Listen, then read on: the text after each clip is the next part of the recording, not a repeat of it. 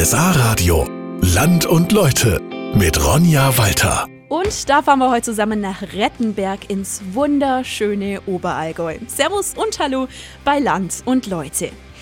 Warum ein Mann kein Problem damit hat, 20 Mal im Jahr von Bienen gestochen zu werden, wie es eigentlich ist, am Strand auf Mallorca zu jodeln und wo sie hier in der Region eine richtig geniale Aussicht auf den Gründen haben. Das alles und mehr gibt's in den nächsten drei Stunden bei mir in der Sendung. Also bleiben Sie dran. Nach drei Songs startet unsere Reise durch Rettenberg. Bis gleich nachts im Sommer draußen sitzen und die Sterne, den Mond beobachten, das hat doch einfach was. Aber haben Sie in dieser besonderen Atmosphäre mal eine Taschenlampe in die Hand genommen und haben Büsche beobachtet? An einem See bei Untermeißelstein machen das Menschen regelmäßig. Die sind da auf der Suche nach Fledermäusen. Und da fahren wir jetzt zusammen hin. Bis gleich. Und zwar stehe ich jetzt am Fledermaussee. Das ist wirklich ein wunderschöner kleiner See mit einem atemberaubenden Panorama außenrum. Also sie haben eine ganz tolle Bergsicht und auch einen wunderbaren Blick auf Untermeißelstein.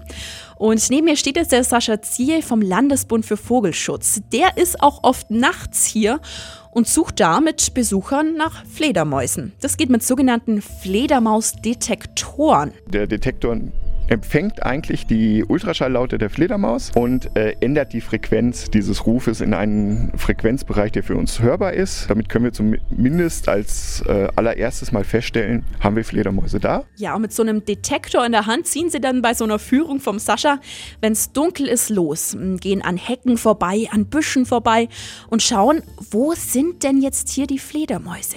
Dann auf einmal über die Detektoren mitzukriegen, um uns rum sind überall Tiere die fliegen überall. Und wenn man dann genau darauf achtet, huscht es auf einmal überall rund um einen. Und man sieht immer mehr Fledermäuse, je länger der Abend dauert. Und am Schluss von so einer Führung geht es dann noch ans Seeufer. Hier an der Wasseroberfläche kann man nämlich ganz gut beobachten, wie die Fledermäuse jagen. Der Sascha macht diese Führungen hier am Fledermaussee auch echt gern. Ein besonderer Moment war zum Beispiel, dass man auch sieht, dass wirklich kleine Kinder total begeistert sind und auch aufgrund der Zeit einfach durchhalten. Also wir hatten hier letztes oder vorletztes Jahr eine junge Dame mit drei oder vier Jahren dabei, die wirklich tapfer durchgehalten hat und mit ihrem Detektor losgelaufen ist, komplette Begeisterung hatte. Erst auf dem Rückweg ist sie dann eingeschlafen und wurde dann von verschiedenen Leuten der Gruppe immer wieder zurückgetragen, sodass dann auch irgendwie in der Führung eine Gruppendynamik entstanden ist. Also, wenn Sie auch mal Fledermaus-Detektiv spielen möchten, kommen Sie am Fledermaussee bei Untermeißelstein vorbei, wenn so eine Führung stattfindet.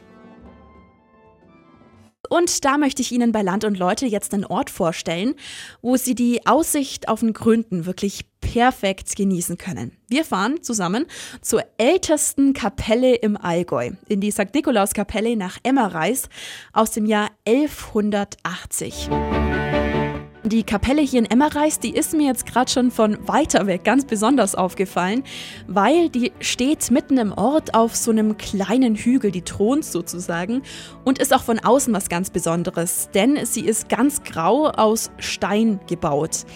Und bevor Sie reinkommen, kann ich Ihnen nur den Tipp geben, drehen Sie sich mal um und genießen hier diesen unglaublichen Ausblick. Sie haben einen perfekten Blick auf unsere wunderschöne Allgäuer Natur und auch eine perfekte Sicht auf den Gründen. Aber eben, sie ist auch von innen absolut genial. Es gibt ganz tolle Fresken und dieser Wahnsinnshall hier drin. Also es kommen auch regelmäßig Sänger zum Üben, extra wegen des Halls hierher. Das hat mir die Irmgard Diebolder gerade erzählt. Sie ist hier die Mesnerin und für sie ist die Kapelle sozusagen eine zweite Heimat. Mein Vater hat 60 Jahre als Messner die Kapelle betreut und hat mit 80 den Dienst aufgehört und äh, ich habe ihn seit zehn Jahren übernommen. Es ist ein Gefühl da, die gehört zu uns. Ja, und deswegen ist es für die Irmgard auch gar kein Problem, jedes Silvester um Punkt 12 hier in dieser Kapelle zu sein und die Glocken zu läuten. Und jetzt noch ein Tipp von mir. Wenn Sie ähm, das allererste Mal an dieser Kapelle hochkommen, schauen Sie mal rechts an die Fassade. Da fällt Ihnen bestimmt auch auf wie mir, dass da ein paar Steine eine andere Farbe haben als die anderen weil hier an dieser Stelle war früher mal der Eingang. Es gab ein Zeitalter, wo es wichtig war, dass Christophorus jeden Besucher der Kirche begrüßt. Und somit hat man den Eingang der Kapelle so gerichtet, die Südseite, wo gegenüberliegend dann der Christophorus im großen Wandgemälde sichtbar war. Ja, aber in der Kapelle gibt es noch ganz viel anderes zu entdecken. Also kommen Sie vorbei, es lohnt sich wirklich. Milch, Gemüse oder Eier. Direkt bei Ihnen im Ort kaufen. Das ist doch einfach schön, dass wir diese Möglichkeit hier bei uns im Allgäu noch haben. In Kranzeck bekommen Sie auch Honig von hier aus der Alpenimkerei. Den können Sie aber nicht nur kaufen. Wenn Zeit da ist, erklärt Ihnen die Familie Jörg, wie der Honig hergestellt wird. Und genauso war es auch bei mir, als ich den Andi Jörg hier in Kranzeck in der Alpenimkerei besucht habe. Er hat mich mitgenommen zu seinen Bienen auf den Berg, hat mir alles super begeistert erklärt.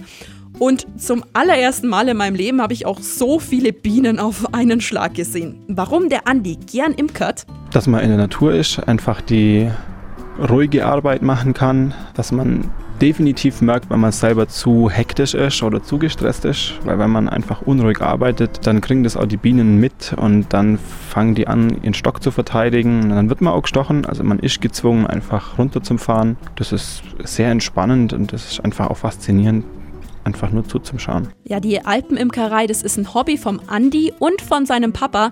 Der hat damals mit 15 einen Schwarm im Hof gefunden und ist dann so zum Imkern gekommen. Das heißt, der Andi ist auch damit aufgewachsen und kann sich auch noch an einen ganz besonderen Moment in seiner Kindheit erinnern. Als ich dann zum ersten Mal gestochen worden bin, weil als kleines Kind bin ich da sehr mutig da hingegangen und habe mir das angeschaut. Ich hatte dann schon so ein Schleier, dass das Gesicht geschützt ist. Aber ich fand es nicht so toll anzuhaben und dann äh, hat mir irgendwann mal eine Biene gestochen und dann bin ich natürlich schreiend losgerannt und einfach nur noch heim.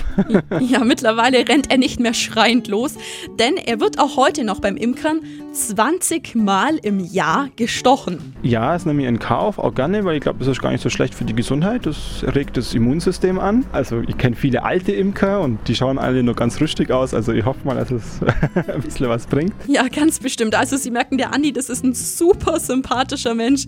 Schauen Sie vorbei in der Alpenimkerei in Kranzeck. Jodeln. Ja, das macht man bei einer Bergmesse oder bei einem Konzert. Aber mitten in München oder sogar auf Mallorca jodeln, oh, das ist dann doch eher ungewöhnlich. Aber genau das, das macht die Jodlergruppe Vorderburg auch gern mal. Und zu der fahren wir jetzt. Genauer gesagt treffen wir jetzt den Gebhard Beitz. Wie viele andere Familien hier in Vorderburg ist auch seinen total musikalisch. Schon sein Papa und seine Onkel waren bei der Jodlergruppe mit dabei und er ist es jetzt. Weil es ablenkt, weil wenn man jederzeit singen kann, ohne dass man ein Instrument braucht. Ja, und genau das macht die Jodlergruppe auch. Heißt, wenn der Gebhard mit den richtigen Leuten aus Vorderburg unterwegs ist, jodeln die überall einfach mal los. Es kann in Vaterburg in unserer Dorfwirtschaft am Stammtisch sein, wenn wir gerade noch Lust haben, oder wenn wir unterwegs sind irgendwo, in einem Vereinsausflug von einem anderen Verein aus. Also auch wenn man woanders ist, auch nicht im Dorf, dann ist es ja auch spannender für die Leute. Ja, spannend für die Leute war es zum Beispiel mal auf Mallorca. Da sind alle Jodler zusammen hingeflogen und haben dann auch am Strand gejodelt. Ja, wir sind da durch Palma gelaufen und haben auch gejodelt. Ja, ja, wenn wir schon unterwegs sind in der Gruppe, dann jodeln wir auch, wenn wir auch ungefragt. Ja, so war es auch mal bei einem Ausflug nach München. Sind wir nach München gelaufen und haben halt auch zwischen Mariaplatz und Stachus, wo halt am meisten Leute sind, bleiben wir stehen und jodeln mal einen. Da gibt es da gleich eine riesen, riesen Menschenansammlung. Das ist schon toll. Hm, heutzutage können wir im Supermarkt doch wirklich alles von was weiß ich woher kaufen. Da ist es doch einfach schön, dass wir hier im Allgäu Eier, Milch oder Käse auch noch direkt vom Bauer holen können. Und ähm, Käse von hier bekommen Sie zum Beispiel in der Sennerei in Untermeißelstein. Und da fahren wir jetzt zusammen hin. So, ich stehe jetzt hier im Laden von der Sennerei in Untermeißelstein und ich kann Ihnen sagen, wenn Sie da reinkommen, es riecht sofort so unglaublich gut nach Käse. Und ich sehe diesen Käse nicht nur in der Theke vor mir, sondern wenn ich nach links durch ein Fenster schaue, sehe ich auch direkt rein, wie der Käse in dem Moment gerade produziert wird. Und mit am Werkeln hier in diesen Räumen ist der Christian Sutor, das ist der Betriebsleiter. Und er findet gerade das Schöne an seiner Arbeit, dass er bei jedem Schritt als Betriebsleiter mit dabei ist. Man hat den Kundenkontakt, man muss die Gullis waschen, man muss die Käse putzen, man muss mit den Leuten reden, man muss mit den Bauern reden. Und das als Gesamtes mitgestalten zu dürfen, das ist einfach erfüllend. Ja, sprich, der Christian ist auch mit dabei, wenn hier zweimal am Tag frische Rohmilch von den Bauern aus der Umgebung ankommt. Weil die Milch, die wird auch nie tiefgekühlt, also auf 5, 6 Grad, sondern die kommt kuhwarm an und wird dann nur so auf 14, 15 Grad gelagert,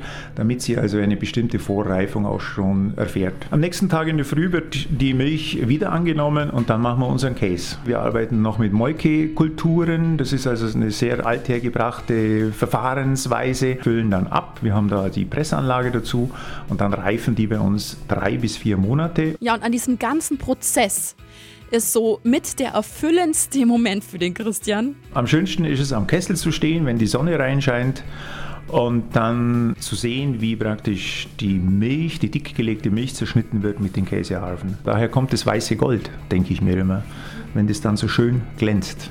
Ja, und was am Ende bei rumkommt, wie der Käse von hier schmeckt, dafür fahren Sie am besten in der Sinnereien unter Meißelstein vorbei.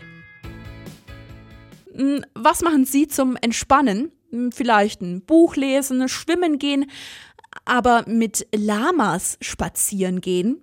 Haben Sie das schon mal ausprobiert? Sollten Sie vielleicht mal. Zum Beispiel mit den Lamas in Greggenhofen bei Rettenberg. Da fahren wir jetzt zusammen hin. So, und da stehe ich jetzt mitten auf einer ganz langgezogenen Weide und äh, vor mir habe ich ein richtig geniales Panorama mit dem Gründen. So ein bisschen weiter weg im Hintergrund höre ich Kuhglocken, aber direkt vor mir stehen momentan keine Kühe, sondern Lamas und schauen mich mit großen Augen an. Die gehören dem Klaus Eberle, denn der bietet hier Wanderungen mit Lamas an. Das ist schon sein und alles, weil das ist ja, mir gibt es extrem viel Ruhe. Also ich finde das meditativ, das Wandern. Ja, 16 Lamas für diese Wanderungen hat der Klaus insgesamt. Und äh, ein paar haben sich jetzt gerade um uns rum versammelt. Und ganz ehrlich, diese Lamas schauen doch immer so ein bisschen aus, als würden sie grinsen. Das ist schon meine, meine Feststellung, dass also die Lamas, glaube ich, einen guten Humor haben. Also oft denke ich, dass die eigentlich so über uns ein bisschen lachen, was wir da machen. Wir da irgendeinen Stress haben oder sonst wie. Und das sieht man ja oft jetzt da vorne, die sind ja tiefenentspannt. Im Frühling ist es ja so, wenn das erste Mal die Sonne wärmer ist, legen sie sich so hin, dass die Sonne 90 Grad auf dem Bauch scheint. Ja, und auch noch in anderen Momenten merkt man, dass die Lamas echt schlau sind. Der Bowie Lama, der hat, da habe ich glaube zwölf Jahre gebraucht, bis ich das gecheckt habe, dass der den Strom spüren kann. Also der ist mir früher viel gegangen, wo ich früher gewohnt habe, hat da den Zaun für die anderen aufgemacht. Und der geht mit bis am Zentimeter an der Elektrozaun hin und dann spürt er, ob er Strom drin ist. Und wenn wir es vergessen haben, dann schupp, ist er auf der anderen Seite. Ja, zum Beispiel, also wenn der Klaus ihn mal nicht zu so einer Lama-Wanderung mitgenommen hat, dann läuft er auch einfach mal der Gruppe hinterher. So, und von hier aus, von der Lama-Weide in Greckenhofen, sage ich jetzt Servus, ciao und bis nächste Woche. Ich freue mich, wenn Sie da auch wieder mit dabei sind bei Land und Leute. Da fahren wir dann zusammen nach Scheideck. Eine gute Zeit Ihnen. Bis dahin.